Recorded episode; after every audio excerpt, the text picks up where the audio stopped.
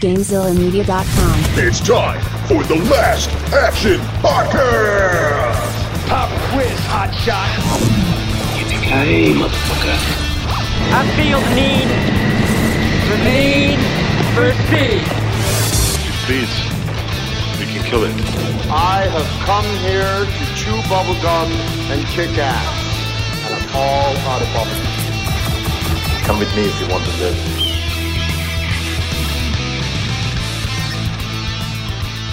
Welcome to this week's episode of the Last Action Podcast. I'm LPJ, and I'm joined by a man who's constantly practicing upside down kissing in his apartment by himself with his pillow.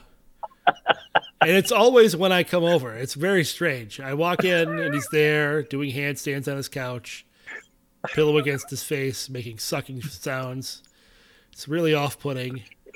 And then he sits up and he's like, "Oh, I didn't realize you were coming over." And I'm like, "I called you. You let me in. You hit the buzzer." This is the longest So weird. rambling. Hovercraft Joe. Hovercraft Joe. guys. First of here. all- Hovercraft Joe. I don't invite you over to my apartment. I'd like to see you via this video screen, and that's about it. Uh, so, and I am too old to be doing anything upside down at this point. intentionally upside down. Oh, that's true. That's true.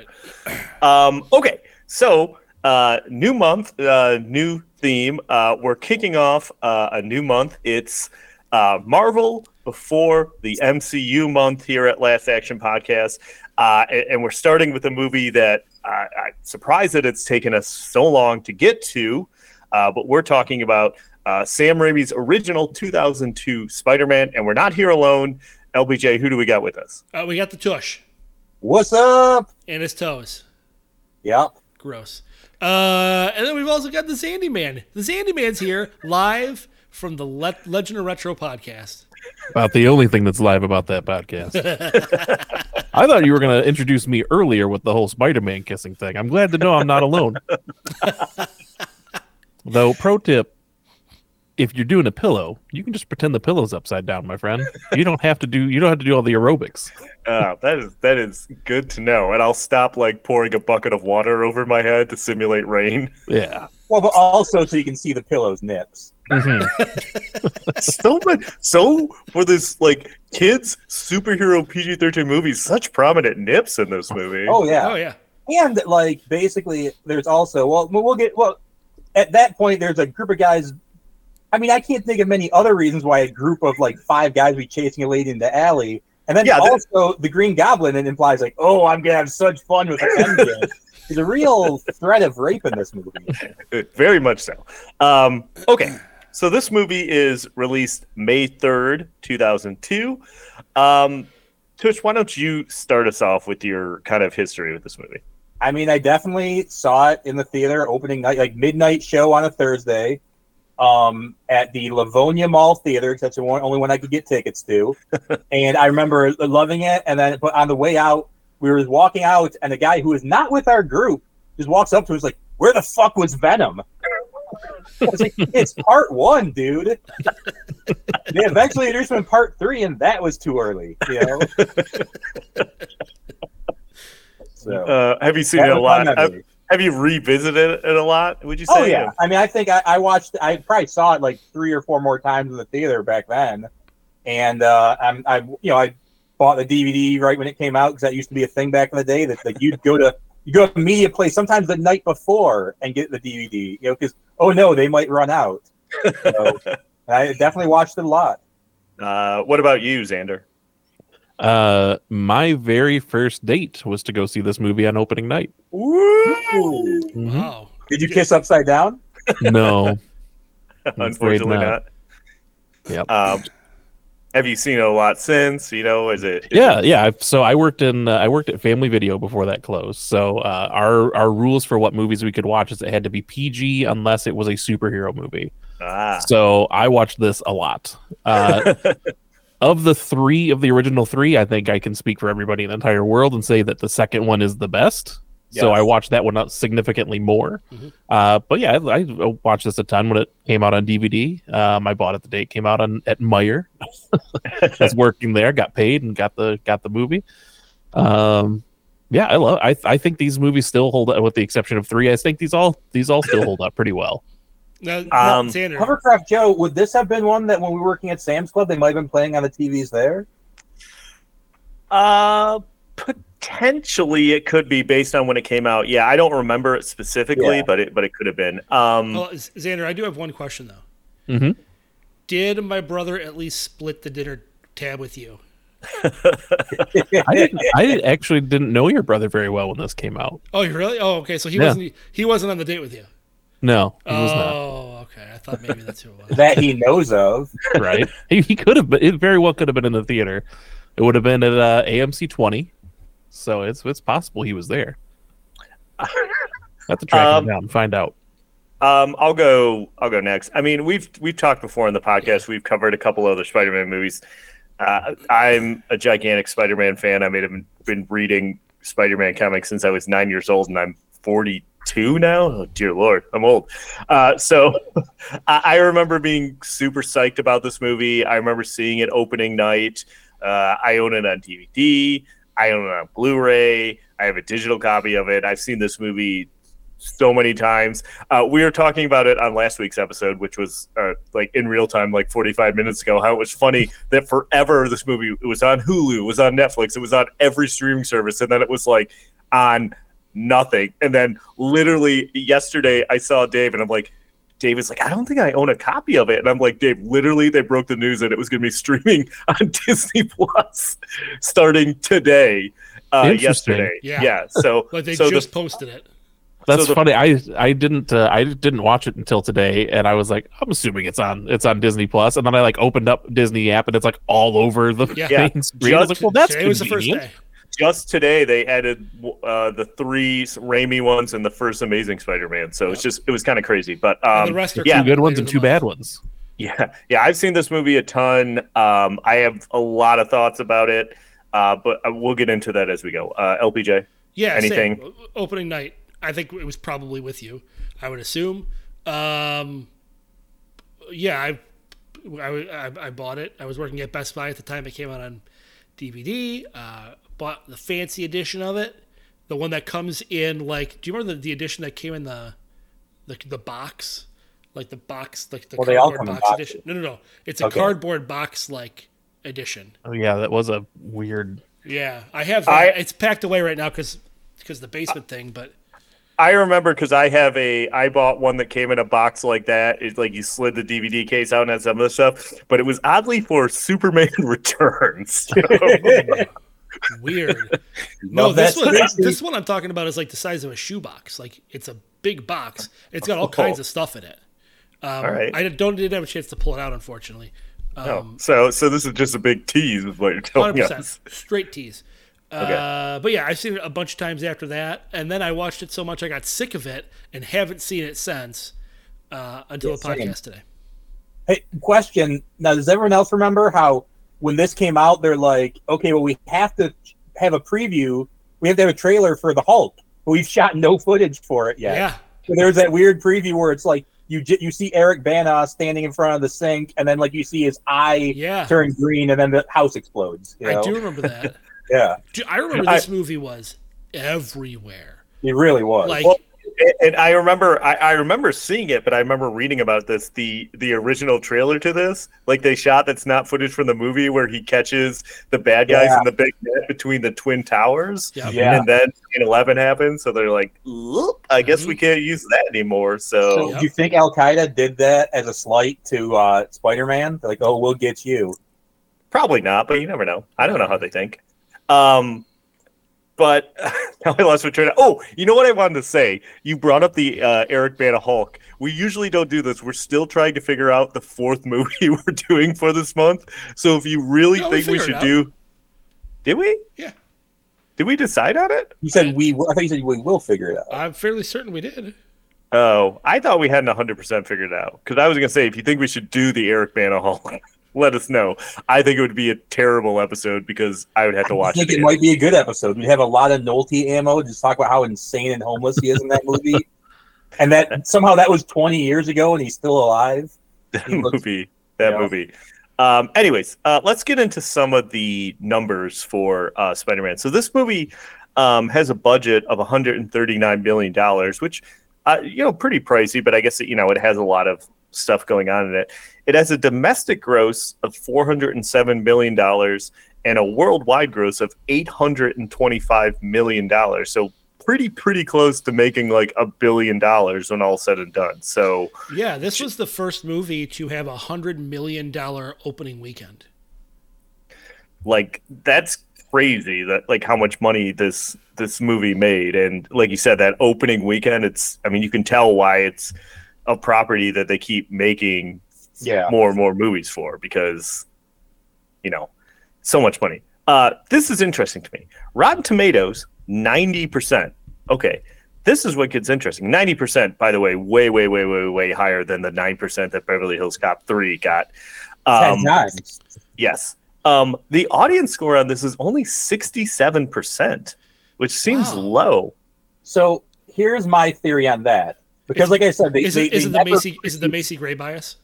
It is no. It's that they never freeze the like you know it, they never freeze the ratings. You know, it's like people can come back and vote later, right? And like when it's like I think it this movie does suffer in comparison to the Tom Holland ones.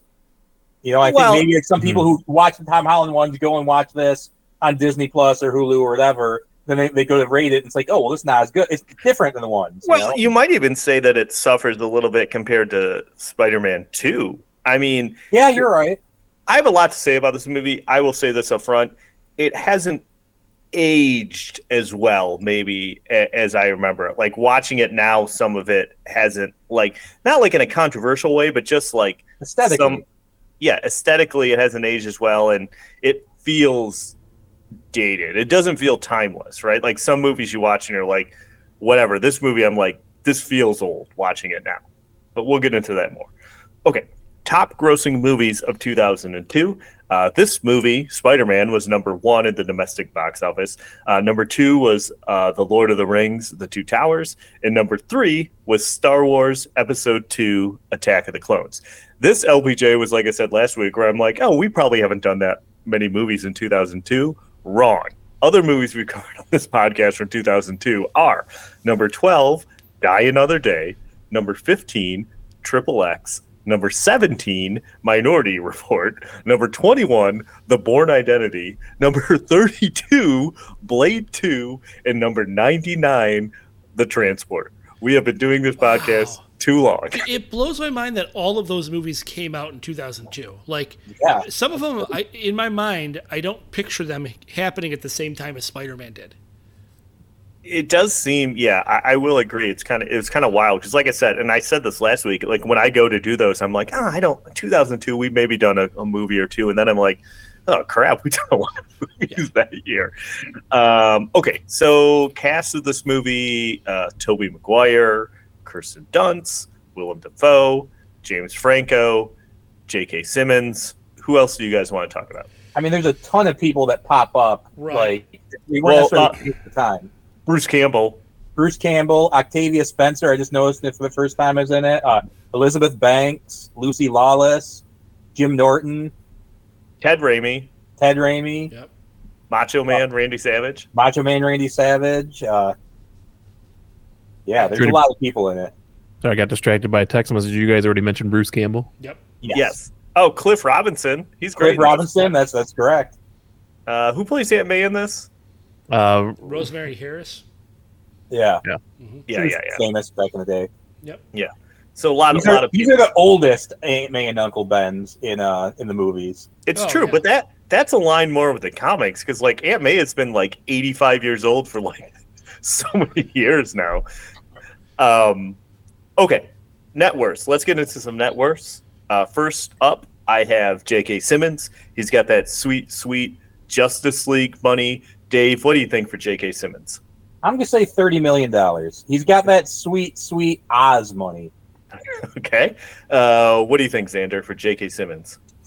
uh, man, he's got that sweet, sweet No Way Home money. got the sweet, sweet Spider-Man money, right?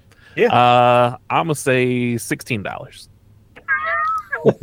All right, what do you think, uh, LPJ? Uh, he's got that sweet, sweet "I love you, man" money. Um, right. I'm gonna go. I'll go forty million.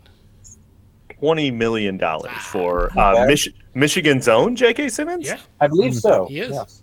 Not All my tempo. Next up, uh, James Franco. He's got that sweet, sweet. Uh, doesn't really do anything anymore because I guess he's kind of shady and a dirtbag money. Uh, Xander, what do you think for James Franco?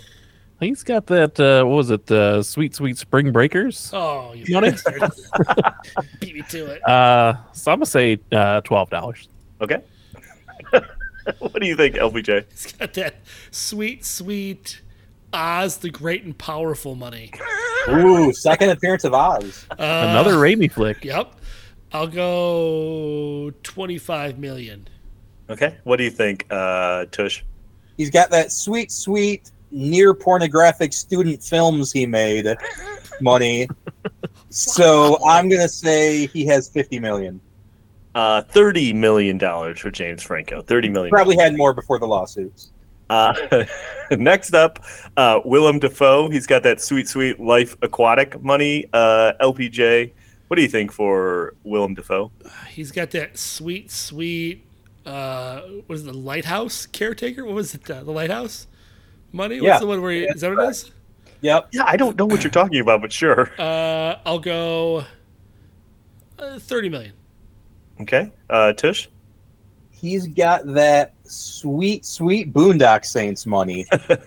I'm going to say he's worth fifty million. Uh, and what do you think, Xander? I'm torn. Um, not on his net worth, but what movie I'm going to mention. do I keep the trend of saying "No Way Home" money, that sweet, sweet "No Way Home" money, or do I do I bring up that sweet, sweet showing his dong in the Last Temptation of Christ money? I think I go with that. All right. Uh, I'm going to say thirty-three dollars. Uh, Forty million dollars for Willem Dafoe. Uh, next up, Kirsten Dunst. She's got that sweet, sweet bring it on money. What do you think, Tush, for Kirsten Dunst? Um, she's got that sweet, sweet joint bank account with Jesse Plemons money. So I'm gonna say ten million dollars. All right. What do you think, Xander, Ooh. for Kirsten Dunst? Oh, she's got that sweet, sweet interview with a vampire money. uh, eight bucks. All right. And finally, LPJ. Oh, T- Tush, you inspired me. She's got that sweet, sweet season two of Fargo with Jesse Plemons money. uh, 25 million. 25 million on the button. Nice. LPJ, Kirsten Dunst, super fan. And finally, Tobey Maguire. He's got that sweet, sweet cider house rules money. Xander, what do you think for Kirsten Dunst? Uh, again, Kirsten uh, Dunst, she's you got that sweet. Oh, sorry. To- to- did I say Kirsten Dunst Yeah. again? You did. You sure did.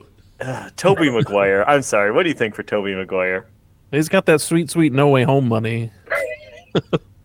uh, I'm gonna say seventy-four dollars. All right. Uh, LPJ. He's got that sweet, sweet.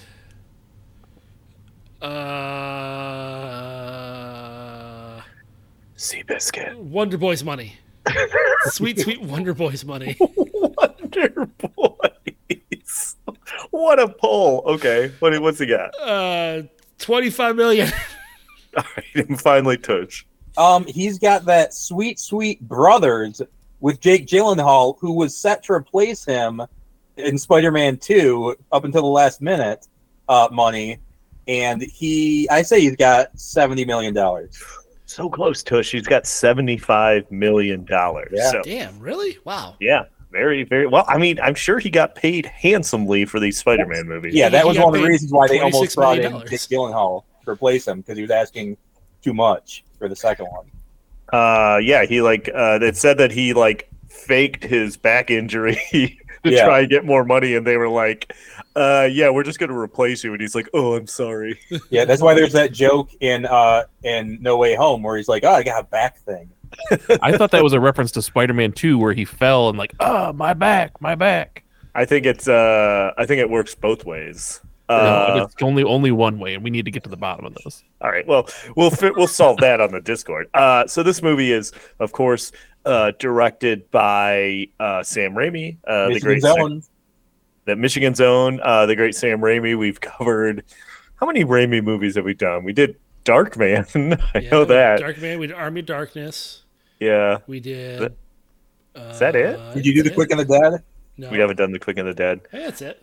That's it. Um, and then it's written by David Koepp, uh, but it also, I mean, based on characters by Stan Lee and Steve Ditko, and the uh, music was uh, Danny Elfman, right? Yeah. Mm-hmm. Classic, classic uh, score. But that's not what we're gonna play, though, right? LPJ? No, we're gonna play another song written for a movie. This, it's "Hero" by Chad Kroeger and Josie Scott. This song was everywhere all the time when this movie came out. Now, hang on. Wasn't that also for two? No, two has uh the uh, Vindicated by Dashboard Confessional. right. Okay. I could have swore that was two, but No. All right, here we go.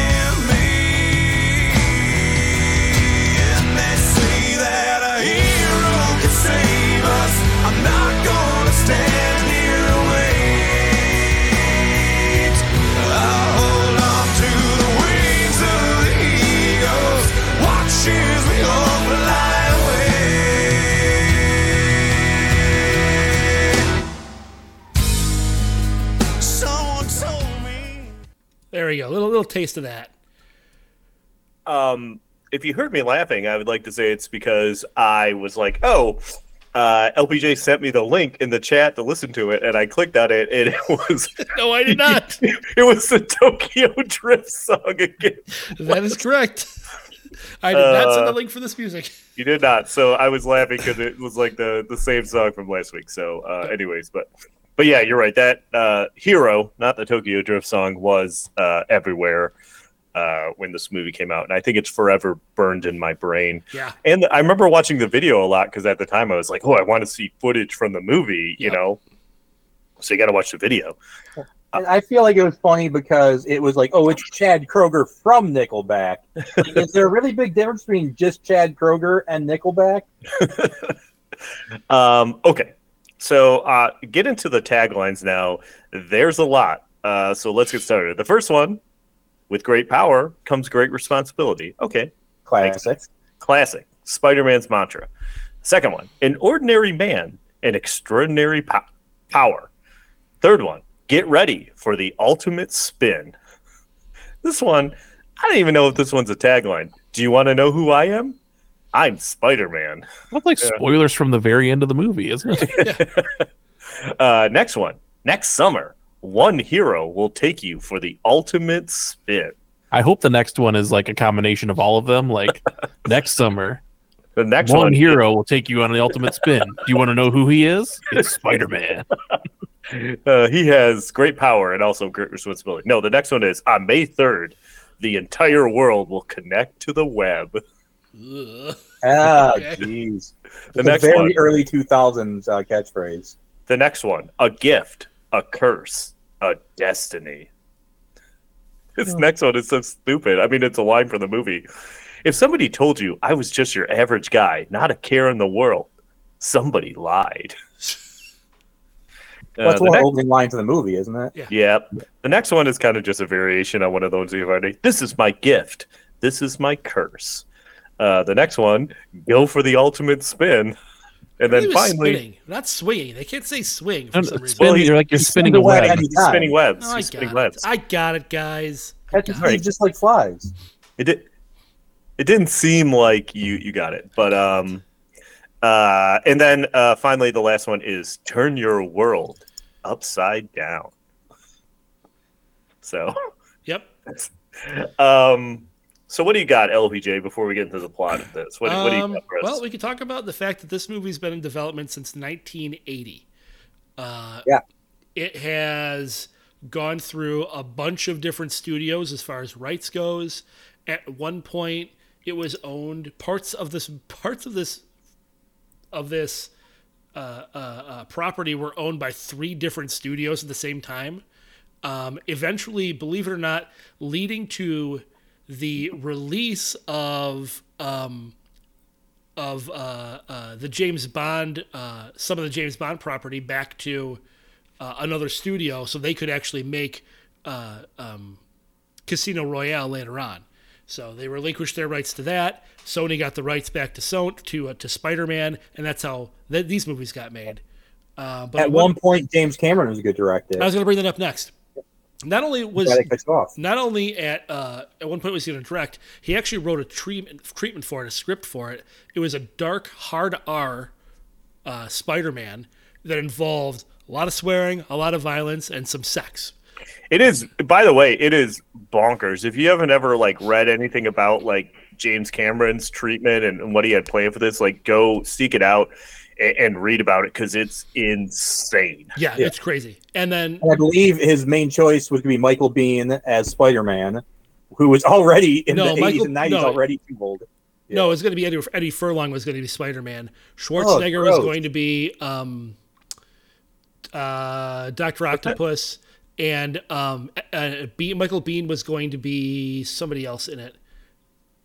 so it's basically going to be the cast, the, the, the Terminator cast. Um, but one of the one of the most interesting things about James Cameron's involvement in it is he went so far as to create. You know how he's famous for making whatever you know technical achievement he needs to make whatever film. So like with Titanic, he made some, you know, did some special like uh, underwater cameras and stuff like that. For Avatar, he made new 3D cameras. Well, for his prep to do this movie, he developed these these wire cams, and there's test footage of it of this caged camera in a wire swinging through a forest so that he could get like you know test footage for swinging it didn't end up getting used obviously for the movie but what's crazy is that technology ended up being turned around and sold to the NFL and it's now the NFL Skycam that they use. Oh wow, Yeah, that is wow. wild. And so any anytime you see a Skycam in here, that's from James Cameron's prep from making Spider-Man. He owns the patent to it, I guess. I'm going to start telling people that, and they'll be like, Dave, you and your goddamn facts again. Uh-huh.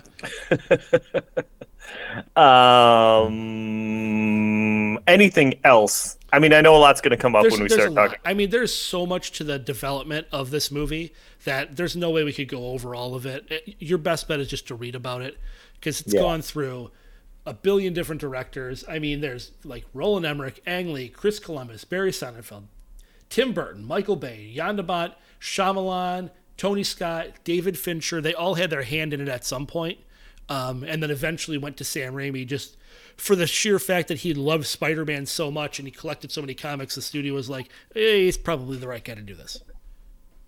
That's wild too, because I mean, like, he hadn't really like up to this movie. He hadn't done anything like huge budget, like No? Quick and the Dead. movies. Yeah, quick That was like the that. biggest movie he had done. That's wild. Mm-hmm. Uh, ugh, let me stifle a yawn and get into this. No, um, no bearing on how I feel about this movie at all. I just had a yawn. Okay, uh, so this movie starts off with the aforementioned kind of like uh, voiceover from Tobey Maguire. Actually, no, it starts off with the Danny Elfman score in a very, very long credit sequence. I feel like. Um, uh, then we get into the um, uh, voiceover from Tobey Maguire where he talks about like, oh, if, you know, someone told you, blah blah blah, story blah. Introduce him. He's running to try and catch up to the bus, which I'm like, this bus driver is a dick, right? Like, why? Yeah, like, he'd be he- fired. Shouldn't he get in trouble for that? Uh, he gets on the bus. No one wants him to let him sit next to him. He's got a crush on Mary Jane. Um, uh, also, I, I don't know how you guys feel, but I, I looking back on it now, I don't know how old he was when he made this, but I feel like Tobey Maguire looks at least like 35 in this movie, right? Yeah. Like, Everyone in this Assuming- looks old. Assuming they filmed in like 2000, he would have been 25. okay, he looks He a was born in little. 75. My wife look- and I were watching, and she was like, I, I feel like he looks like he's 27. How old was he when he filmed this? And I looked it up, I was like, holy shit, 27? Yeah, I Yeah. was like, oh, when it released. Yeah, he was he Yeah. was like 26 when it, 26 or 27 when it came out. Kirsten Dunst was 19 when it came out. Mhm. And then other than that, I think Franco was like 23 or 24. I feel like everybody, a high school student in this movie, looks 30 in this movie. No one looks like they should be in high school. Well, and then that's that's one person we forgot to mention is Joe Manganiello playing bully Flash Thompson. Mhm. Oh, that's that was right. bring up is funny because you usually hear that Joe Manganiello is one of the nicest guys in Hollywood, and Tobey Maguire is one of the biggest assholes. So Um, okay, so they're going on a field trip to the science center. Uh, Harry gets dropped off by Norman uh, in, in the in the nice car. Uh, I was wondering why he needed that backpack for the field trip because Norman's like, "Oh, hold on, you forgot your backpack," and it's like, "Well, it's a field trip." Um, that's where you get when when him and Peter are meeting for the first time. That's where you get that like classic. Like meme worthy line that's like you see all over the place that they had the callback to in No Way Home, where Norman's like, you know, I'm something of a scientist myself, which is like just one of the things that like is like forever uh, brings to mind this movie. Like it's become, it's kind of Yeah. wild too. It, like it was a meme before it was a meme, before memes were a thing. yeah, it's such like a, a weird, just a line, and it's become like so much bigger than like. Eh, anyways, um, so they go in and they they're they're they're seeing this exhibit about all this work they're doing on spiders.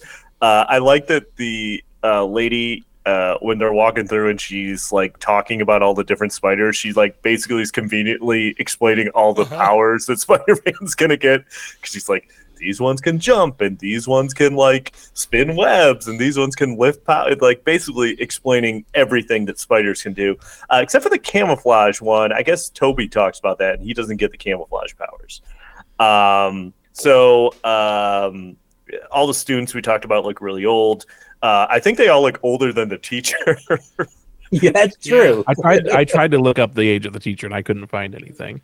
Also, couldn't we argue that Spider-Man blending in as Peter Parker to be normal is his camouflage? That- Ooh, yeah, that's, we can- that's deep. That's deep. we can we can we can make that argument. I don't know why, but it always sticks out to me that it always sticks out to me the weird line the teacher has when he says, "Let's go talk about how we listen." Also, he's like, "I kid you not," very dramatically. Very like monotone. You talked through that lady's entire presentation. Let's go talk about how we listen. Let's go talk about how we listen. He sounds Um, very evil. Like, is this like is this guy gonna turn out to be the chameleon later or something? Probably. Maybe, maybe. Uh, so then he gets bit by the spider, and that was like a like a practical shot, right? Is that what I'm to believe? Like they like painted a spider and actually Yeah. used like a real spider in that shot, which is kind of wild uh, if you think about it. Um, also, that spider crawls off. I feel like in the comics he got bit and the spider died, but that spider Yeah. like wanders off. Like it could have bit like eight more people. Yeah, there's gonna be another eight Spider Men out there. Wasn't it Um, the crux of like one of the other Spider-Men? Is it bit somebody else after the fact? Well, Silk, uh, Cindy Moon. yeah. Uh, the way that she was introduced is that she was on the same film field trip and it bit her as well and she got spider powers. But Oh, I thought you were talking about Silk the Shocker. no, No, he's that's just talking about the Shocker. Okay, um so then we cut to uh Oscorp where this general who's got a real mad on for Norman Osborn is just he's so mad immediately. I don't know why this guy hates Norman Osborn so much, but he doesn't like seeing the glider. He wants to know about like the serum. Um and uh Professor Stromm is bummed because one time uh, it had bad side effects. So he tells the general that he thinks it needs to go back to uh, formula, and Norman is not happy about that. Um, uh, we get then we get our introduction to Uncle Ben and Aunt May. Uncle Ben's rocking a vest. He just got laid off because he apparently is like a 92 year old head electrician at the at a factory or something. Um, also, so Peter comes home after getting bit, and I, and I like that um, when he goes in the room and collapses, and he has like that like the the vision, the weird nightmare thing. Like Yeah. that's like so like classic Sam Raimi, like all the 100%. stuff that's going on in that scene. Um, so uh, then uh, we cut back to Norman because we get like uh, the juxtaposition of like Peter turning into Spider Man and Norman turning into the Green Goblin. And I don't know why it, it stuck out to me this time. I thought it was weird that when he takes the serum, but ends up being the go- Goblin serum, that he doesn't inject it, that he just straight up like drinks it. I don't know why in movies I think more like that you like, oh, they probably inject it, but he's just like, oh, he drinks it. Um, and his Willem Dafoe, I, like I love him in this movie. Like he's so good, but like just the acting he does when he's like taking that serum and he's like moving his body all around. And he's acting all like wigging out. Like it's very good. I don't know why I really like. He's, He's, like, he's great. in This he might be the best part of this movie. Yeah, think- I think you're right. uh oh, Xander disagrees. He's amazing. We'll Gray? get to it. You think it's We'll Macy get it. No, You think it's Kirsten Dunst wet nipples? he's like, put a pin in it. We'll get to it. Um, Or is it Um. Um, also, okay, so Peter wakes up the next morning uh, and he's jacked. Um, and I've always wondered, I've always wondered why. Um, He's just less fat. Come on. no, he's jacked. He dude. looks he looks pretty similar to how he looked beforehand because there is another shot of him like before he got bit without a shirt on, and it- it's pretty similar. It- it's, it's, it's kind of the classic like fitness photo thing where before like they shot him like with you know no tan and kind of hunched over before, and then this time and you know and not flexing, and now it's like okay he's flexing, he's tan, and he's like you know it's like an Instagram model thing. um, but I was always curious, and I- and I mean, I know this is like precedent in the comics, but I was I was always confused as to why the spider bite fixed his eyesight, amongst other things. Like, I guess it just made him stronger, so it made his eyes stronger. Um, Yeah, I think it just basically put him like you know the peak human or whatever. I mean, I obviously higher than peak human, but like you know, it's good for the Elsia. Why don't you get bit by some spiders? Don't spiders have like eight eyes? Maybe the all just came Ah, together and formed into two. Listen, I am constantly, if I see a spider, trying to let it bite me just in case. you never know. Um, so uh, then he's he's going to leave uh, uh, for school, and he's like, "Hey, don't forget, we're painting the kitchen when you get home." Uh, and then this dumb exchange that I had to write down, where he's where he's like, "Don't start with me." No, don't start without me. And Uncle Ben's like, and don't start up with me. And I'm like, that doesn't make any sense at all. But okay. Um, so then the bus driver again tries to leave him behind, and I'm like, dude, someone needs to report this bus driver because he should lose his job. You shouldn't be leaving people behind. Um, uh, we also get a report back from Oscorp that the uh, flight suit and glider were stolen. Um, uh, and then so so I- I find this to be super interesting. So that shot that it's a practical shot when he like catches all that stuff on Yeah. the tray. Like Yeah. that's wild to me, and that they they shot it like 156 times before they finally got it right. But like it, it- watching it now, because he like basically it's like Mary Jane's carrying a, a tray of food, I think it is, and she slips, and he like Yeah. catches her, and then he catches all the food on the tray, and you would 100% think it's some kind of like digital shot, but that they did it practical is is wild to me. and, and this kind of starts what I think is really kind of this movie set the standard for the character discovering they have powers in movies. Like this was like like all the ones since then is kind of like okay, like you know, testing stuff out. Like kind of goes back to this movie, you know. Um, so th- I guess we'll, we'll cover it now, and we'll see how everyone feels about it. Uh, the organic webbing in it, like I, I think it's dumb. I, I don't know your guys' opinion on organic we- webbing, but I'm obviously I've been reading the comics forever, so like, uh, but like in the reasoning too, where they're like, oh well, like uh, they're like we didn't think that like people would believe that he could invent like web fluid and all that stuff, and it's like, well, you want him to be really smart, anyways. Just real quick, Dave, how do you feel about Okay, uh, organic webbing? I agree with you, and that's why I think the superiority of the the more recent Spider Mans are they embrace the fact that Spider Man's a genius, you know. And there was a period in the comics where they weren't embracing it either. It's like, oh, he's a photographer that's also Spider Man. It's like, like, uh, but now they do in the comics, and like it really like I think because that's I'd say one of the flaws of this movie, as far as a, a comic fan goes, that like, oh, they say he's a genius, but they never demonstrate him being a genius about anything Not really. and no. because he's just as much a science bro as Iron Man or the Hulk.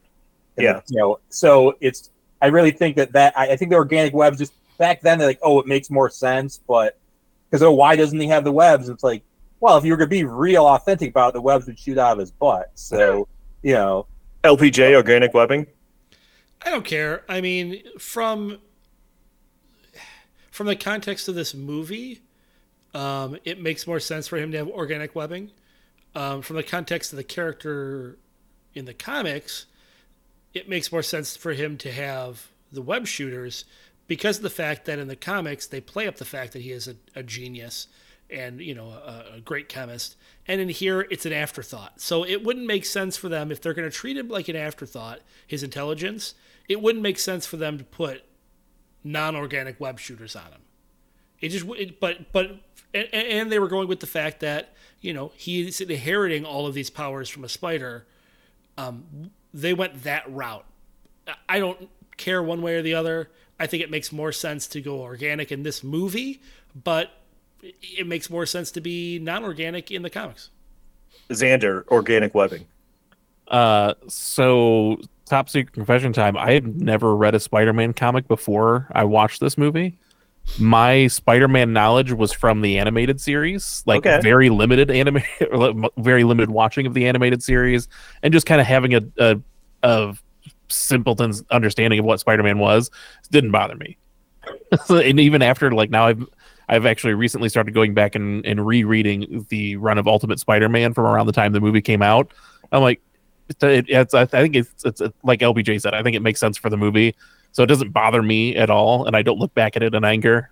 So I, Well, Ultimate Spider-Man was tailored to be more like the movies. yeah, I, Um, I, the d- one I- thing, oh, I could understand if I if I had seen if I had read the books before, I probably would have been a little bit miffed about it. But having that's no frame of reference as I started, I was like, oh, it, how it, it, works. it, it leads to that great scene in No Way Home where all the Spider-Men are talking and they're like, Yeah. can't Yeah. believe that he's has organic webbing.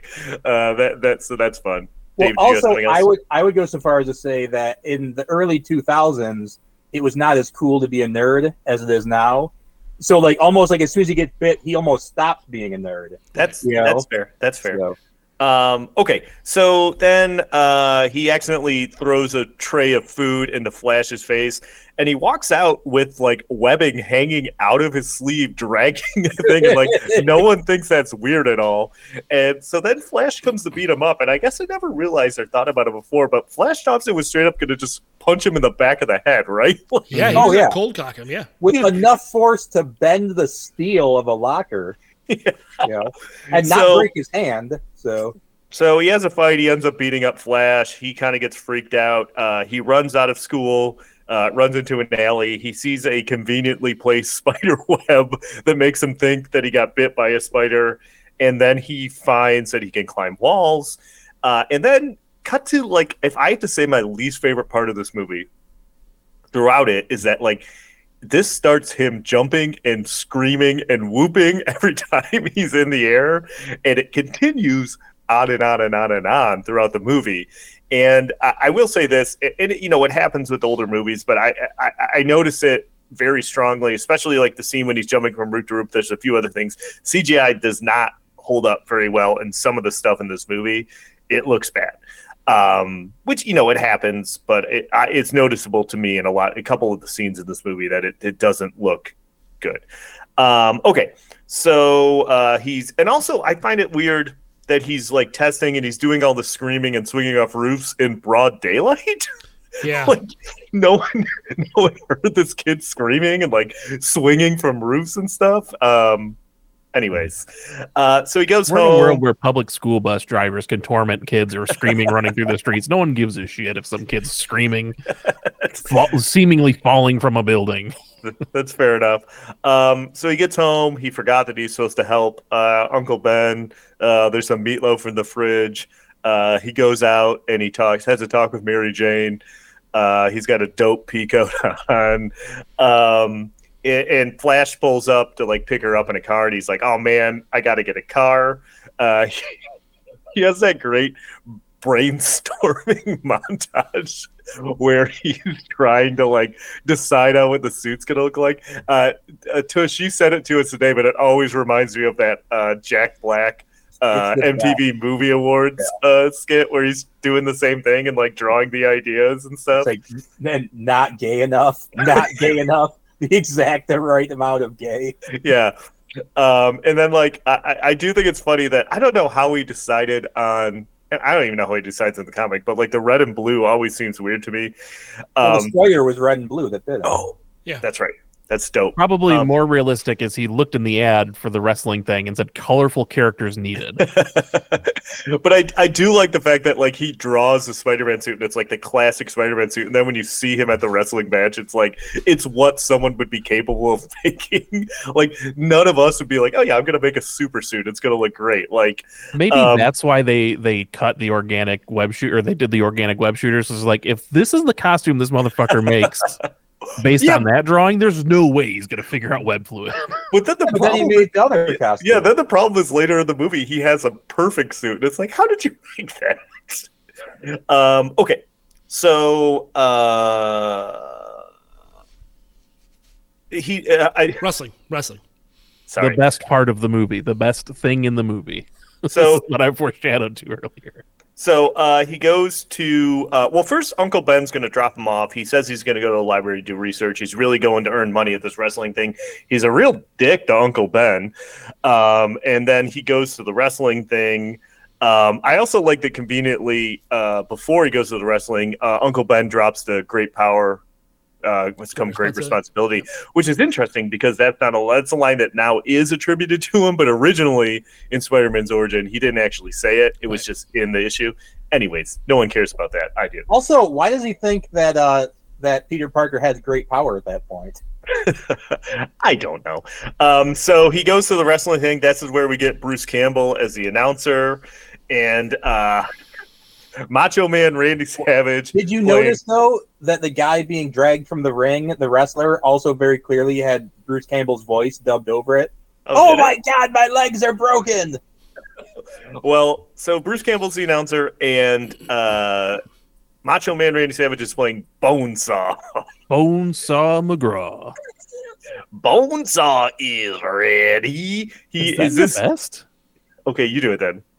Bonesaw is ready. That's pretty Uh, good. Kush, you got one? I got you for three minutes of pain. Wait, Freak show. LPJ, you got one? How am I gonna? minutes. I can't follow that. I'm gonna hit you like I hit a tree with my jeep.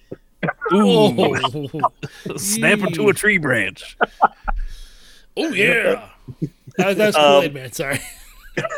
So uh yeah so see so this wrestling thing is just you, it's like see if you can last three minutes in the ring with bonesaw uh he goes down he wants to be the human spider but like bruce campbell's like ah that name sucks so he announces him as spider-man uh then they just make it a cage match for some reason Also, this movie treats wrestling as if it's 100% real. I also love the dude in the in the audience who goes, Yeah, Horatio Sanz. that's It was. Yeah. Wow.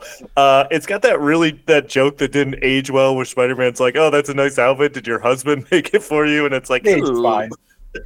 I don't I don't know if it ages that well. Um also then like you said, yeah, they they make it seem like it's real. It like he's like wailing on him with a chair and it's like that would kill someone or like Yeah.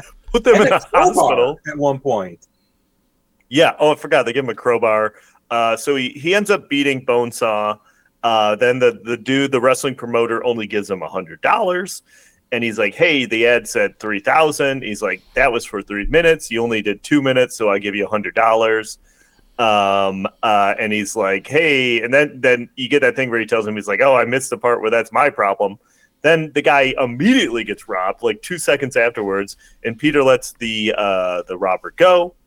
And the guy, the, I, it always cracks me up the line that that guy has where he's like, he's like, "You could have clobbered that guy. Now he's getting away with my money."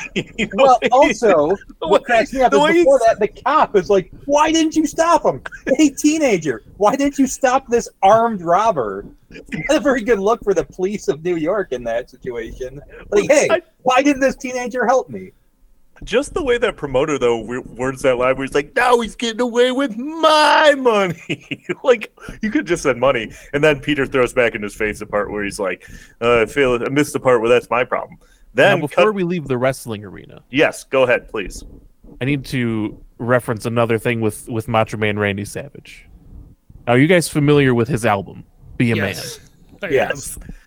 So it- it's it's a great album. If you haven't heard it, Macho Man Randy Savage takes hip hop back to the roots back to the way it was when Jesus Christ invented it.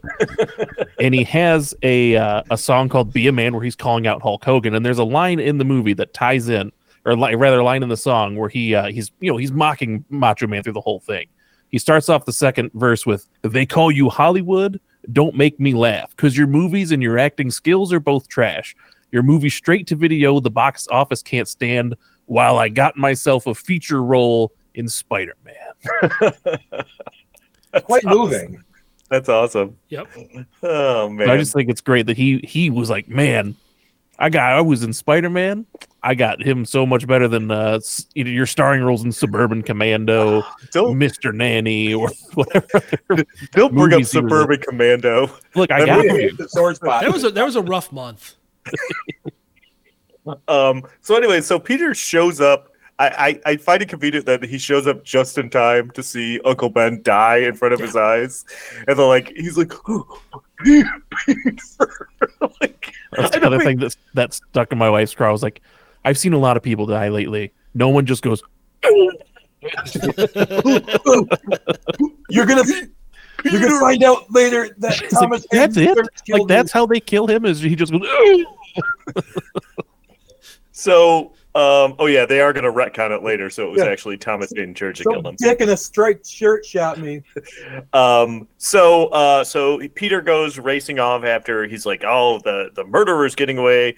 Uh, so they go and he chases him down in Sam Raimi's classic car.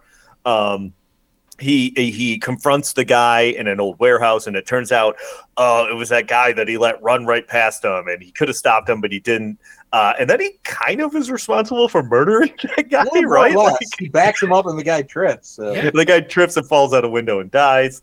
Um, so, uh, and also while this is happening, um, what should we call it? Uh, Norman uh, murders the general and all the other guys in that piece of shit looking exoskeleton suit that they're going to go with. Um, okay. So uh, they they cut to graduation. He wins the science award. Um, blah blah blah. Uh, then then we cut forward in time, and he's like making a name for himself as Spider-Man, still continuing to whoop it up every time he swings through the sky. Um, and, and that's also like uh, Tush said. I have a note that says, "No way he made that suit himself that he's wearing now." Um, Um, during during when he's stopping the robbers, I noticed that like when he has the the burglars up on the web, I'm like, well, this is 2002, so even the burglars are wearing belly shirts. Yeah. uh, then then intro uh, J.K. Simmons as J. Jonah Jameson. Yeah. Perfect. Yep. He's like he might be the best thing in this movie. He might Yeah, be better be than fair, Logan yes. That's yeah, He that's is- probably true.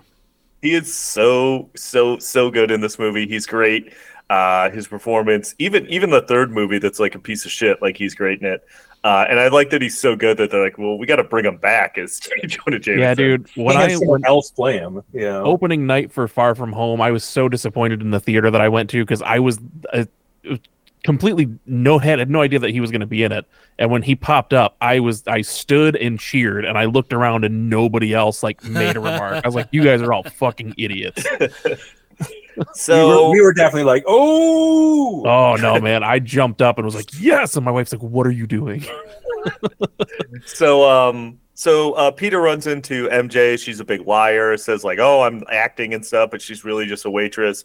Also, uh, Harry ends up to be a dick because he's like dating MJ behind Peter's back and not telling him about it. Um, also, why why do you think that Peter's so against having Norman find him a job? Because like Norman seems like I don't understand why he won't just be like, "Yeah, give me a job." Like, Eh, maybe he's got instilled like a worth work ethic or something from Uncle Ben Well- on that. Keep in mind, he's also moonlighting as Spider-Man on the side. Ah, good point. so yeah. if he he doesn't want to, he wants to be able to just quit the job if he if he has to, or or find the job that fits his hours. That's fair enough. So then he sees the ad about how the the Bugle's looking for pictures of Spider-Man, so he takes a bunch of pictures. And some of them I'm like, yeah, I get it. I understand how Spider-Man works. He sets the camera off on a timer. Some of them I don't know how he would get though because they're like close-ups of him like swinging through the air like right by a building and stuff. Um, he wants to get a job there, but he says no, be a freelance. Uh, cut to Norman, who's getting uh, he's getting out out outed or fired by the board of directors at Oscorp. I love that little bit. Like, like I love when he screams the "Do you know how much I sacrificed?" Like the little bits of like that he does, like the slip, like the insanity of like the goblin into his performance. So good. Uh, cut to the Unity Day Festival where.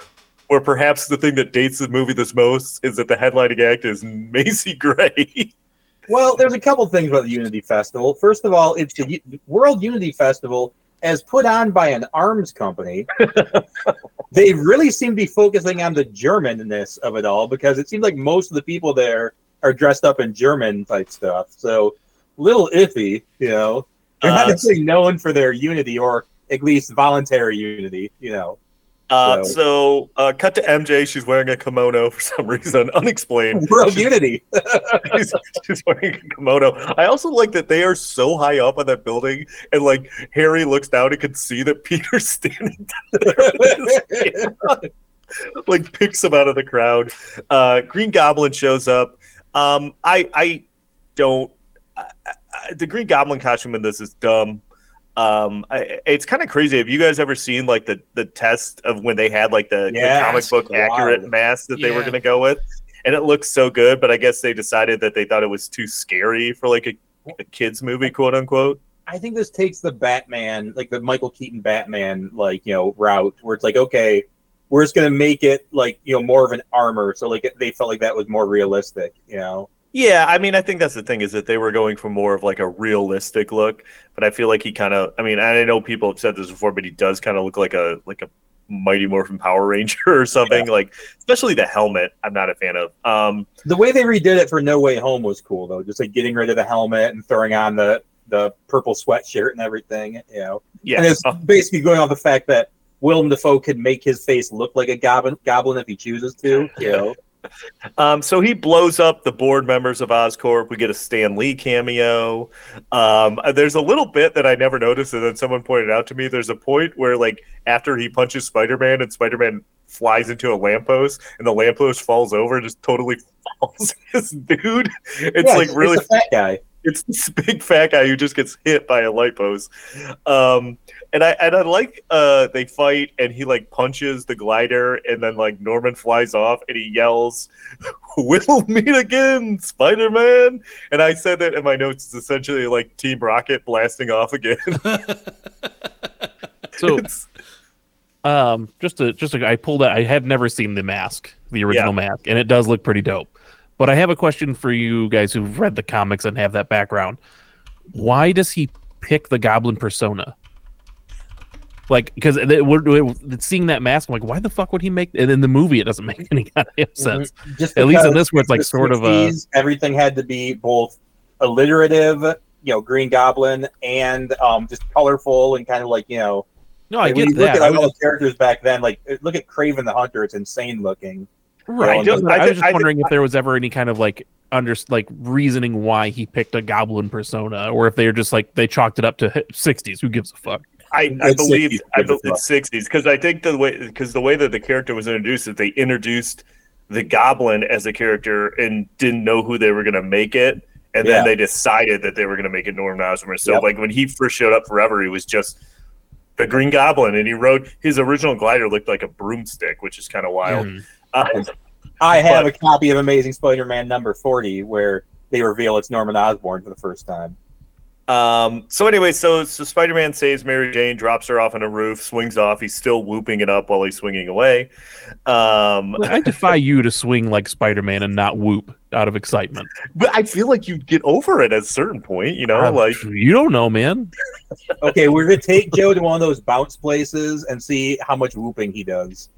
Um, they show they show Norman enjoying some Maker's Mark bourbon, which is like, come on, Norman, you could buy something classier than Maker's Mark. I like Maker's Mark, but it's not an expensive bourbon. Um, but Willem Dafoe is awesome in this movie. He chews the scenery like no one's business. He has like an argument with himself in the mirror as the Goblin, and it's great. He's so good in this movie. Um, Oh, I, I didn't know because he has pictures of himself that he turns into the Bugle fighting the Green Goblin, but you didn't see him set up his camera beforehand. So I wonder how he got those pictures. Um, then the Green Goblin shows up at uh, at the Bugle because he wants to find out who Spider Man is. He talks to Spider Man. He wants Spider Man to team up with him, I guess, because he decided that that's what he wants to do. Um, uh, then we get to the uh, the famous upside down kiss scene, and and like you said, uh, uh, Dave, there's um, there's a lot of lot of nipple in this, and it, it's pretty clear what those guys are planning to do. Yeah. Um, but I, I don't know. I mean, the, the upside down kiss does it hold up? How do you guys feel about it? It's pretty iconic. I mean, you know, Yeah, I mean it's it's one of the things everyone remembers about this movie, but um, being a being a giant tall person um i often will like walk up to my wife and she's sitting in a chair i'll be like hey spider-man kiss and just like lean over her and she's like never into it my kids on the other hand love it i tell ben hey ben spider-man snooch and he just looks up and he's so excited so i love it oh well, L- LPJ and Tush do that as well. So yeah. Or like when when like Well, it we're in keeps the our beards from I'll getting walk caught. up behind Joe's Joe's chair and be like, "Hey, Joe, Spider-Man kiss," and he'll be like, "No." I'm like, "Joe, Spider-Man kiss." we, had, we had to talk to HR for a little bit, but you know, they understand the homage. So okay, so cut to um, what what I feel to be the most elaborate thing in the world because Spider-Man is seemingly just swinging around New York and comes upon a building fire, right? And this lady's like, "Hey, my baby's in there. I don't know how she got out and the baby didn't." So Spider-Man goes in to save the baby. He does. Brings the baby down. And then the cop's going to arrest him. I wasn't sure why the cop was going to arrest him. I don't get it because they have the only one who seems to dislike him at this point is J. Jonah Jameson. Maybe that Yeah. guy's just an avid bugle reader. Yeah, because the cop's like, I gotta arrest you, and then they hear like screaming, and he's like, I gotta go, and he's like, I'll be here waiting, and he's like, I'm not coming back, Chief. So then he goes in there, and it turns out that it was the Green Goblin, but like, did the Green Goblin just set a bunch of fires around New York and like wait to see if Spider Man showed up? Like, Maybe. it seems it seems like a super elaborate plan. Um, he, he throws the uh, he throws the, the the pumpkins that turn into the blades. Uh, Peter gets a cut, uh, and then he like he kicks uh, Norman through the fire, and uh, yeah. So also, I was confused, and I get it. I know the answer is going to be it's a movie, but like I feel like Norman doesn't really disguise his voice at all. He's a I was thinking that exact same thing. He sounds exactly. I mean, with a little bit of variation, but then it, it goes away. Yeah, he sounds exactly like him. So, uh, cut to Harry and Peter's apartment where this is uh, it's Thanksgiving. Which, by the way, this is officially a Thanksgiving movie, so you should watch it on Thanksgiving to celebrate. Um, they, they're going to find Peter. I like that somehow Norman hears like the one drop of blood when Peter's like on the ceiling and his Yeah. arms cut, and the one. It's like that's a very like Sam Raimi thing to me too. The like Yeah. drop, the shot of the one drop of blood hitting, and it looks like ketchup when it hits the ground. Um, and so like they're having Thanksgiving dinner, and he realizes that uh, Peter Spider Man, because of the cut on his arm, it's like bleeding through his shirt. Um, When he's when Aunt May slaps his hand, his reaction is like, "That's some real, you know, goblining right there." It's like, wait a minute, you know. yeah, yeah, that's really good. Uh, and then so so he figures out that uh, Peter Spider Man, so he goes after Aunt May. Um, uh, I don't know how he knew that like uh, Aunt May was saying that whole prayer. he was outside the window and he like blows a hole in the window and then he's like finish it um but i you know my my religious knowledge dave is not very good so i don't even know what she was saying but Uh, Um, yeah, that, that's definitely a Protestant prayer. Catholics keep it short and sweet. Okay. So I don't really know that much of it either. because then she's like from evil and like i'm confused exactly what's wrong with her when she goes to the hospital because she's just like yelling those horrible yellow eyes and then like like Peter immediately knows that it's the Green Goblin because of that. I was kind of confused about. Uh, so, uh, cut to Mary Jane coming to visit um, uh, uh, Aunt May in the hospital. she tells Peter that she's in love with Spider Man. I, I love this little bit where he's like, "Oh yeah, I'm friends with Pi- Spider-Man. I talked to him, uh, and he asked me about you, and this is what I said." And he like has like a five minute speech, and I'm like, "Come on, dude, you just said all that to Spider-Man." It's like the thing about MJ is is that blah blah blah blah blah, um, and then like uh, James Franco walks into the room and like I guess is upset that they're holding hands or something. Um, I'm gonna I'm gonna do the same thing I've been doing throughout this entire episode is calling back to something that happened a minute ago. oh, yeah, please do. The, the prayer that Aunt Mary is saying, or uh, Aunt May is saying, is the Lord's Prayer, like one of the most famous prayers ever. At Well, just about that any was- church I, I, service, was, you'll hear I it. wasn't paying attention. to that. She's saying, "Are the Our Yeah, no, she says no. She gets she says that forgive us our trespasses as we forgive those who trespass against us, and goes on from there. Yeah, So I, I had to look it up because again, I didn't get to finish the movie, but uh, and that's why that's that's why at the end she's like, he's like, finish it. She's like, Well, then, "Wrong I, well, then I can tell you that I guess yeah, I must have I might have been not paying attention to that part, but you would never say the Lord's Prayer as grace, generally speaking. So Well, she's just saying it to like. She's, yeah, she's saying it to Uncle Ben, Yeah, or it's to a photo of after- Uncle Ben at her bed. Yeah, she's Oh, getting ready to go oh. to bed, and she has a framed wait, photo. okay, so oh saying- that so wait, no, you, Joe was talking about the grace though at the dinner.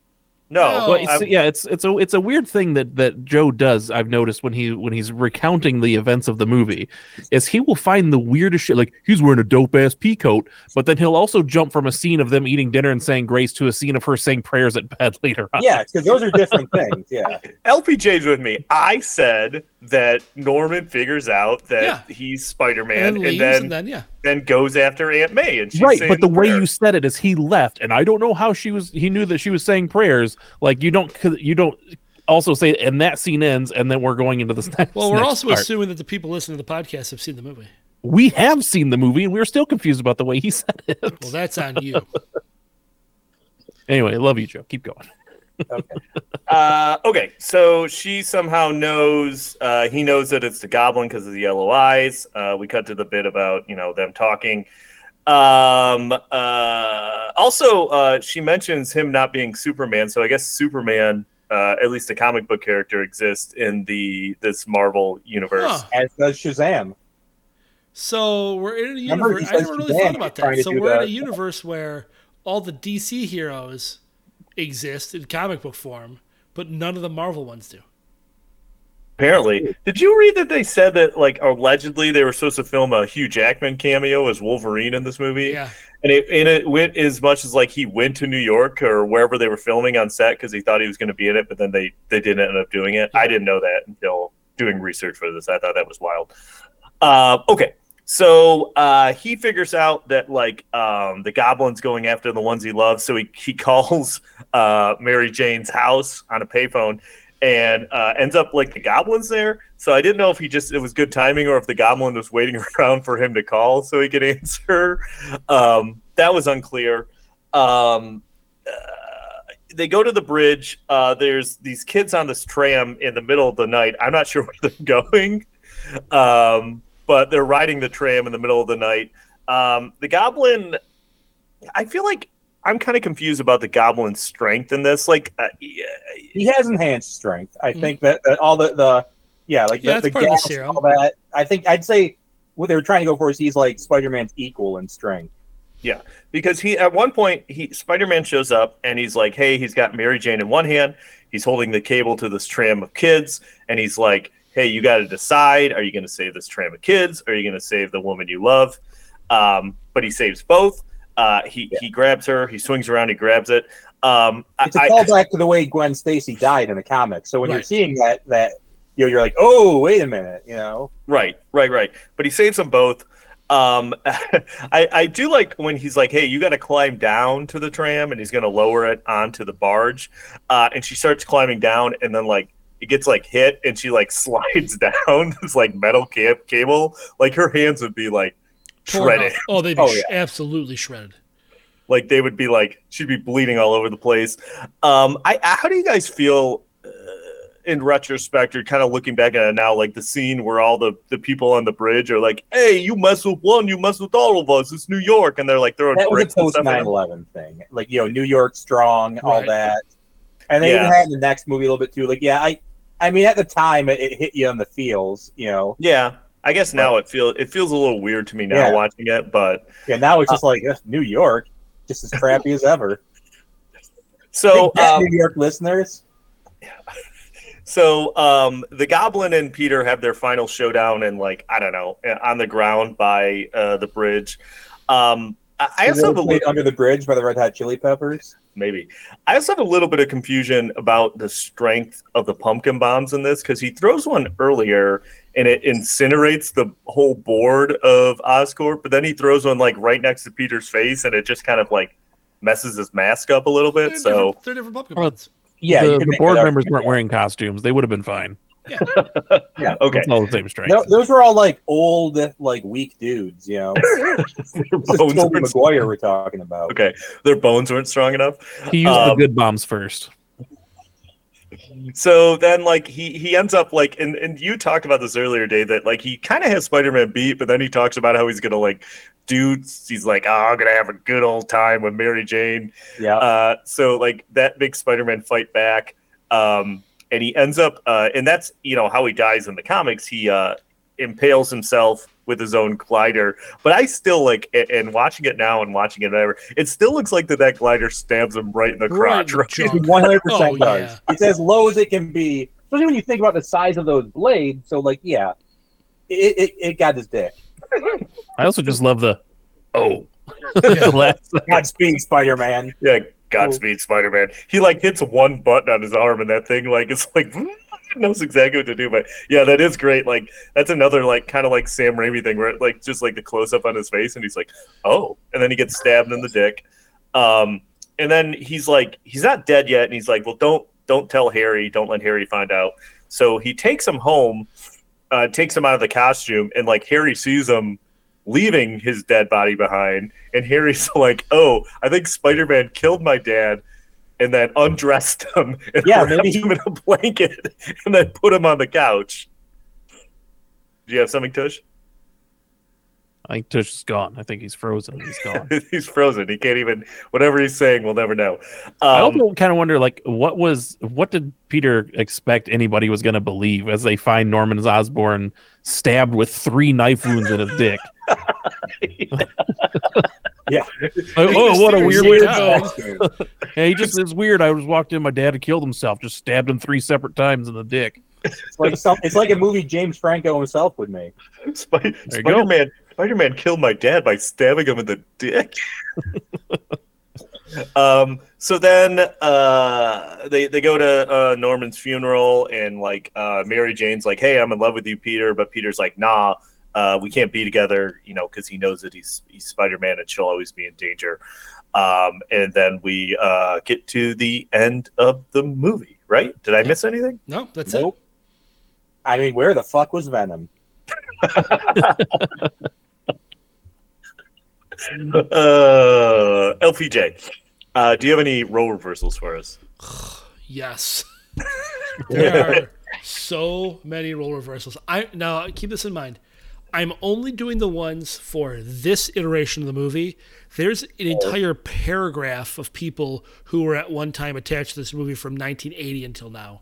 Um, so, j- just as far as this particular Sam Raimi directed movie goes, um, for J. Jonah Jameson, they had R. Lee Ermey, Hugh Laurie, uh, Dennis Farina, who I thought would probably be pretty good in it, uh, Michael Keaton, Fred Ward, and Bill Paxton. Bill Paxton. Yeah, I think any of them would be good. yeah. Farina I think would have been really good. Yeah. Um, I think Ermey would be really good. Yep. For a Mary Jane, Kate Hudson and Tara Reid, Mm, Kate Hudson would have been good.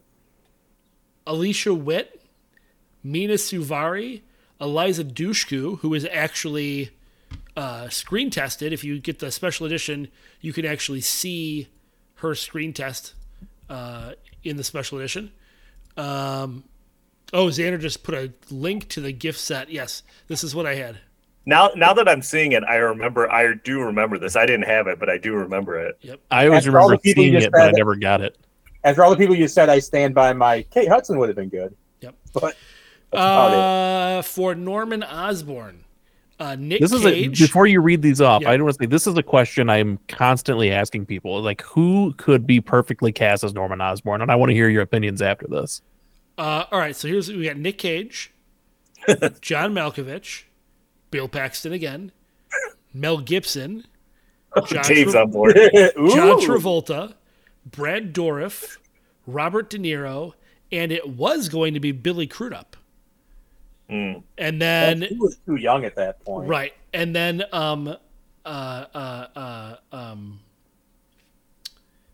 what's his name? Oh, I can't think of his name now. Uh, uh, uh, Willem Dafoe, uh, uh, like lobbied to get this part, and won over Sam Raimi and, and got the part. As far as who could be it better, Yeah, like if if uh, No Way Home aside, and we see that you know Right. Willem Dafoe comes back, who do you think could be who could play that role really well? I mean, I- I even even physically. like I Joe would really like to see Dane DeHaan in that role again, or Chris Cooper kind of in that role, just dying immediately. I think But- like Nicolas Cage and Malkovich could have probably Malkovich played it, but I don't know that it would have been better than Willem Oh, Dafoe. I, I think I think Xander's saying if they I'm were going to introduce Norman Osborn now, Oh, wow. Okay. If, Like, if, would- if we're getting if we're getting an MCU, Norman Osborn. uh, yeah, and it can't be Willem Dafoe because they've they've already thrown out he's in a he's in a different universe. that's a tough one. The You- best the best solution I've been able to come up with is John Hamm. I can see that. yeah, Yeah, but I think he's almost too handsome. Too handsome? Yeah, John Hamm is handsome. I, look, you're not wrong. That's why I said that's the best I can come up with. It's not a perfect answer. That's a that's a tough one. That's a that's a that's a And also, um, do they give him cornrows?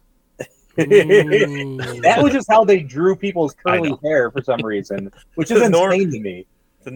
I think they did. A, I think they did a good job in this. So that I do like, I, and I know they're not really, but I do feel like you get kind of like Franco and like uh Willem Dafoe in this. They kind of have like a similar look. Like you can kind Yeah, of like believe that they're. hair.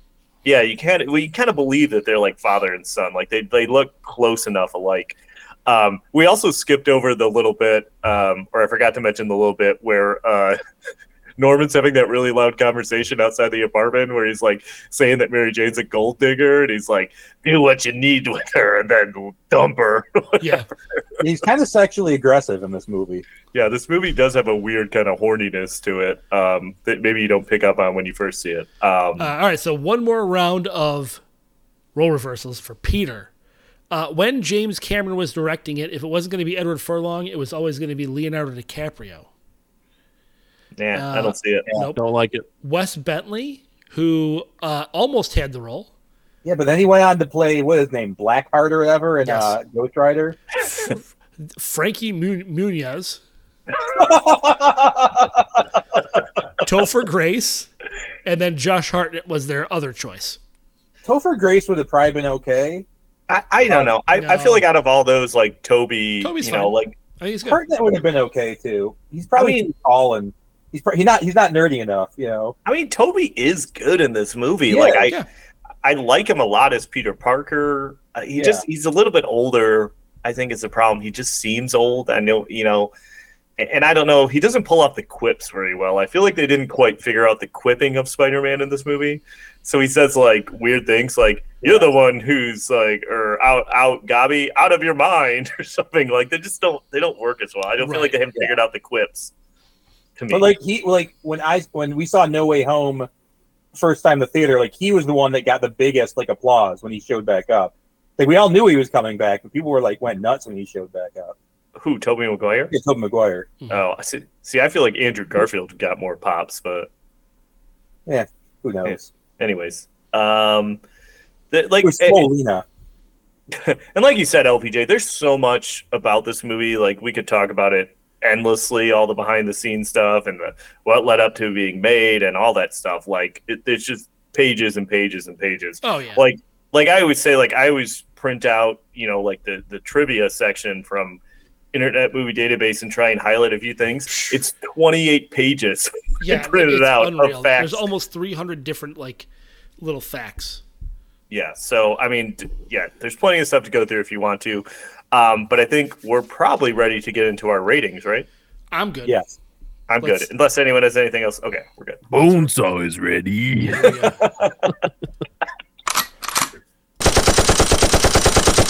I got him good with that. You did. All right. Uh, Tush, Xander, one of you gets to go first, or make one of us go first. I don't care. Just goes first. Okay. Well, this give me a longer uh, review for me because I have a lot Uh-oh. to say about going into it. So I do, like I start, I kind of talked about before.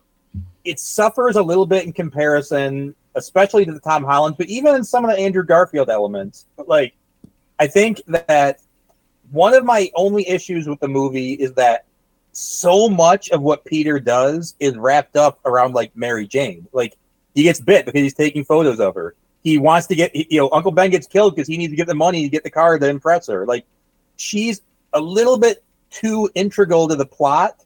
She's the Well, I real. feel, like, I feel like they really only get MJ right or their love interest right in the, the Tom Holland Spider Man's. Like I think Zendaya is a much better love interest, a much better MJ than Kirsten Dunst was. I think Kirsten Dunst, especially when you get into the other movies, it's a bit whiny, a bit like you know, it's just like okay, Yeah, wait till And we always the damsel in distress. you wait know? till we cover Spider-Man three. That'll be a great episode. Yeah, and um, and then like you know, Emma Stone was fine in the other ones, but like you know, we're not talking about those. But yeah, I really think, like I said, I also think the science elements of it, like they, just, you know, they just kind of leave those out completely. You're right in the fact that parts of it seem a little bit dated. However, watching it, remembering it, like when I saw it, like I just loved it so much when I first saw it. It's kind of like, and sometimes like when they made Venom, I'm like, well, this is what movies were. They, this is what the old superheroes movies were before the MCU, and this is like that. So I still enjoyed it. Like you know, even despite like any of the things that are dated, the special effects all hold up really well.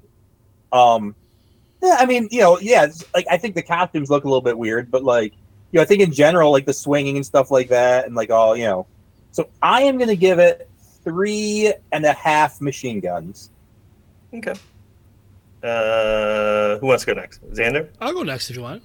Okay. Go. Do All it. right. Um, let's see. Where do I want to start? Um, oh boy. No, it's not bad. I'm just trying to think how I want to couch my thought here. Um, okay. W- Watching this movie reminded me of when I was reading Spider Man comics. It reminded me of those classic kind of simpler stories um, as opposed to what's kind of now where, where how do, I, don't know how to phrase this? Okay, so this movie felt like the stories that I read when I was kind of growing up, right? The new movies feel like the newer side of the comics. I, I think they mirror things pretty well. Like, like, like this movie is couched in kind of that old superhero style, um, whereas the newer movies are couched in the MCU sort of style of making movies. Uh, it has a lot like the new ones have a lot of interplay with all the other movies. They don't feel standalone.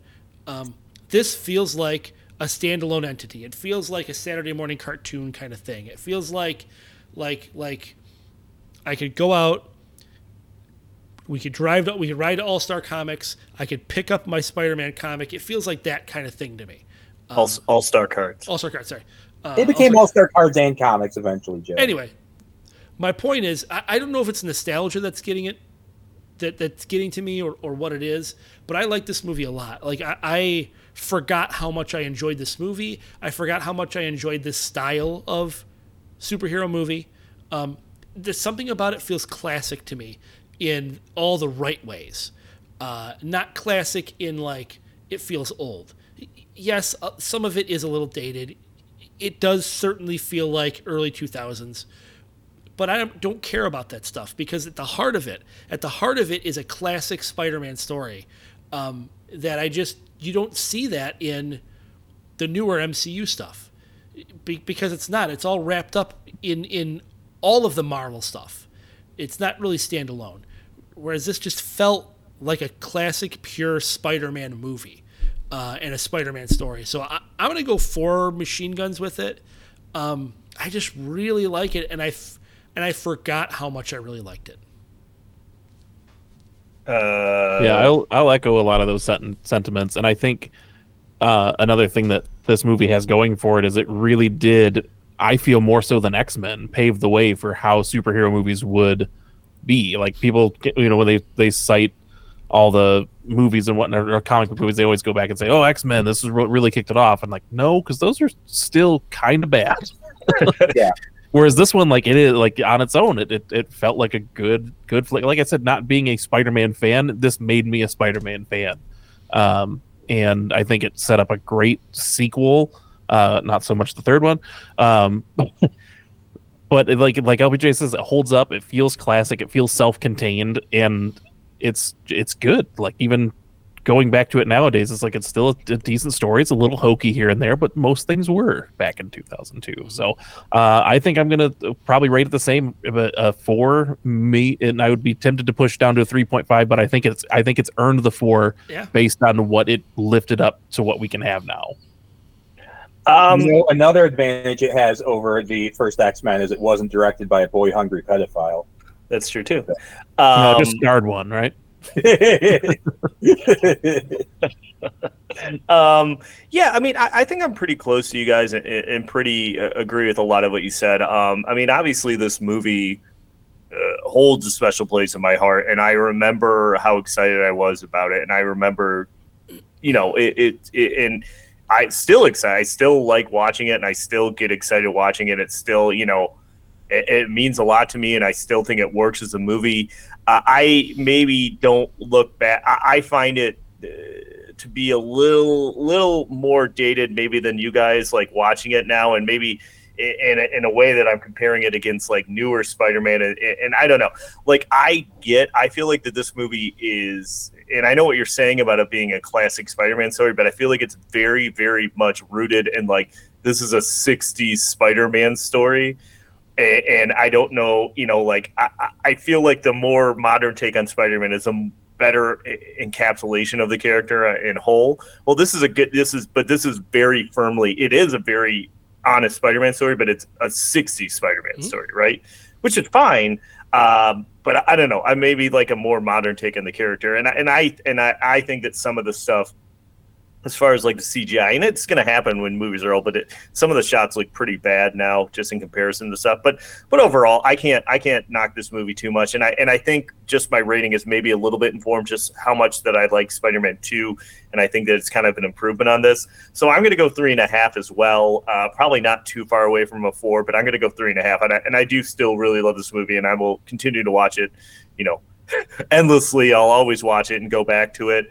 Um, but I think just kind of thinking of it as like if I'm looking at the Raimi trilogy, I, the second one's better, and I don't know if I'd give the second one five stars. So I kind of had to be like three and a half for this one. But I, I still love it, and I don't really have a lot of faults. I know, you know, it, it's fun to nitpick some of this stuff, but overall, I, I I love this movie and I love the character. So yeah, All right. cool.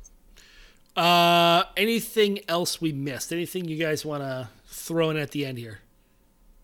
Well, I'm gonna throw a little plug We'll do for because uh, Hovercraft Joe and I were talking about earlier, and we're, I was talking about how much how much better Cliff Robertson was than um, Martin Sheen in the role. Because Martin Sheen in the Amazing Spider-Man is annoying as hell, you know.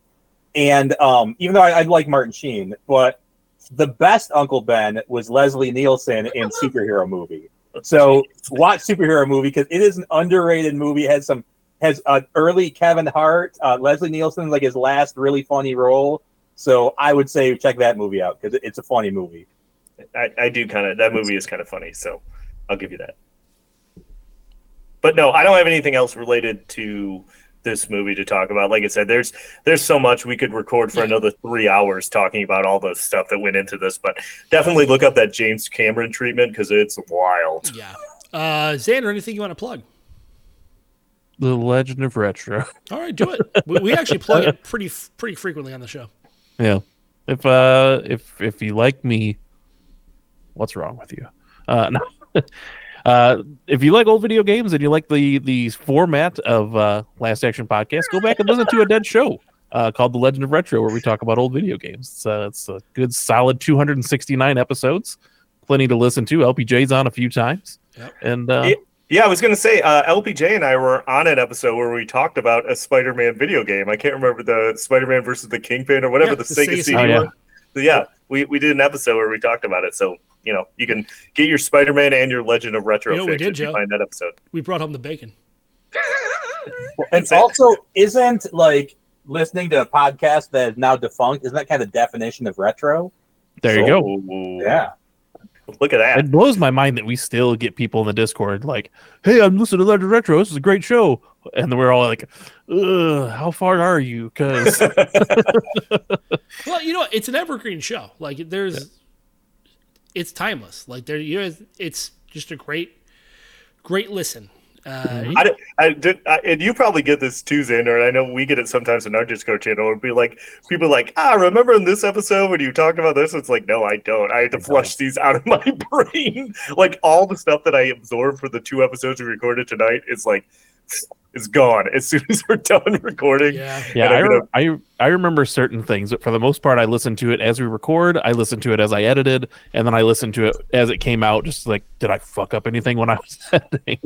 So I've listened to pretty much every episode three times, with the exception of a few. Um, and yeah, I don't. There's very few that I remembered, and so I get excited when people bring it up. I'm like, oh, what is that? Where Yeah. where in the show is that? Can I go back and listen? But, Yeah, that is, that is fun, and that's that's you know like I know you're going to roll into your plug of the Discord LPJ, but that's the great thing about the Discord that people, you know, discovering Legend of Retro, discovering our show, and like just going through the episodes and bringing up, and you know, it's like oh I you know I forgot about that because it was two years ago, but it's it's always fun when new people discover the podcast, and you know weirdly enough, one of the things that I will always remember is uh, our very first guest was LPJ. Yep. And uh, it was on the Mega Man X episode, and he didn't like the game. And I'm like, why the hell did we even have him on the show? and I didn't know why. I was like, his Chops is like, "Hey, you want to be on an episode?" I'm like, "Okay, sure." And then I Was get it there, he's like, "Yeah, we're covering Mega Man X." I'm like, "I don't like Mega Man X." Well, is your reason you don't like it because you're disappointed that uh, you know a game with X in the title didn't have more Mega Man Dong? no, I was disappointed it didn't have more uh, DMX in it. Oh, X gonna give it to you. Right, right. That's what I was looking for. Uh, yeah, yeah, that was funny. And actually, I was the first guest of any of the shows. dust your shoulders off, bro. Yeah. Sorry, man. OG. Uh, anyway, yeah. So d- what's nice about Discord is it's not just our Discord; it's the Discord for the whole, uh, for our whole podcast channel. Let, let's be honest. It's just it's Currently, it's just us. you. You only- are the you are the podcast network. We are the only active show at this point. Yes, but. It's great because all the other channels in our Discord are still open and available and still very active. Like people are constantly chatting in all the channels about everything. Uh, we get a lot of crossover back and forth between our two shows uh, with people like, you know, they'll hear me on Legend of Retro and mention like, you know, well this podcast, and then they'll come and start listening to our podcast and vice versa. We mentioned we mentioned Legend of Retro a lot, and we've had people pop over from our podcast over to Legend of Retro. We, we might actually be the least active channel on the Discord, We might and we're the only still active podcast. So. That's not true. The Gamezilla uh, podcast channel is is dead, and I intend to keep it there.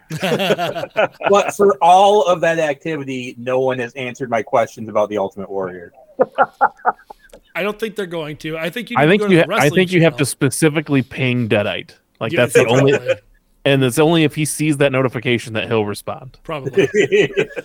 Probably. But anyway, so go to GameZillaMedia.com, click on the Discord link, and join us on Discord and chat with all of us about anything you can imagine. There's a channel for everything. There's a channel for food that gets so much traffic, you'd think Guy Fieri himself was curating the content. It's insane. He's not. He's not, surprisingly. No, it's just uh, random stuff. Typically, it's just, you know, Jody and, and, and, and Glitch talking back and forth about random Italian dishes. I was gonna say past guest and drifting expert Jody is on the food channel all the time. All the so time. I did remember one other thing that I feel like I should plug, but it's going to be pointless because by the time people listen to it, it'll be been past. Tomorrow, uh, April twenty second is Record Store Day. Do you guys Oh. know what's happening on Record Store Day this year? No. What's happening? A limited pressing of "Be a Man" by Macho Man Randy Savage on purple vinyl. Whoa. So, I mean, it's perfect timing. you just got perfect Dave, you just got Dave's attention. He uh he at the he, he the last song on the on the uh, album is a dedication to Mr. Perfect and he rhymes Who's a best with list. I mean, Brilliant. I need it. Brilliant. That is that is some next level Eminem stuff That- right that- there. I mean, I haven't really brought this up. At this, I guess that's kind of weird, but I definitely owned the CD of it. So, you know, I'm, I'm was going out tomorrow. I'm taking my I'm taking my boy and we're gonna go we're gonna go look for it and I hope I find it. But I think it's only like five thousand copies, so I'm not holding my breath for it. Well, mm-hmm. I think let- you'll be okay. I don't know, man. Purple vinyl. well, as, to tie back into our Discord talk, uh, let us know on the Discord if you Oh, come across it. for it. sure. Well, anyway, uh, thanks for being here, guys. I appreciate it. Uh, any final thoughts? No, just that uh, we got some fun movies coming up for the rest of this month. So I hope hope everyone buckles up. Ones that I've really wanted to cover. Yeah, well, I will just say that I think the quality goes downhill after Oh, this. significantly. We are. But It is barreling downhill. yeah, but there's there's some there's gonna be some fun ones to talk about. So stick around uh, for the rest of this month because it's it's gonna be good. So All right. Well, this episode of the Last Action Podcast has been terminated. but we'll be back. In three minutes. Do you know how much I sacrificed?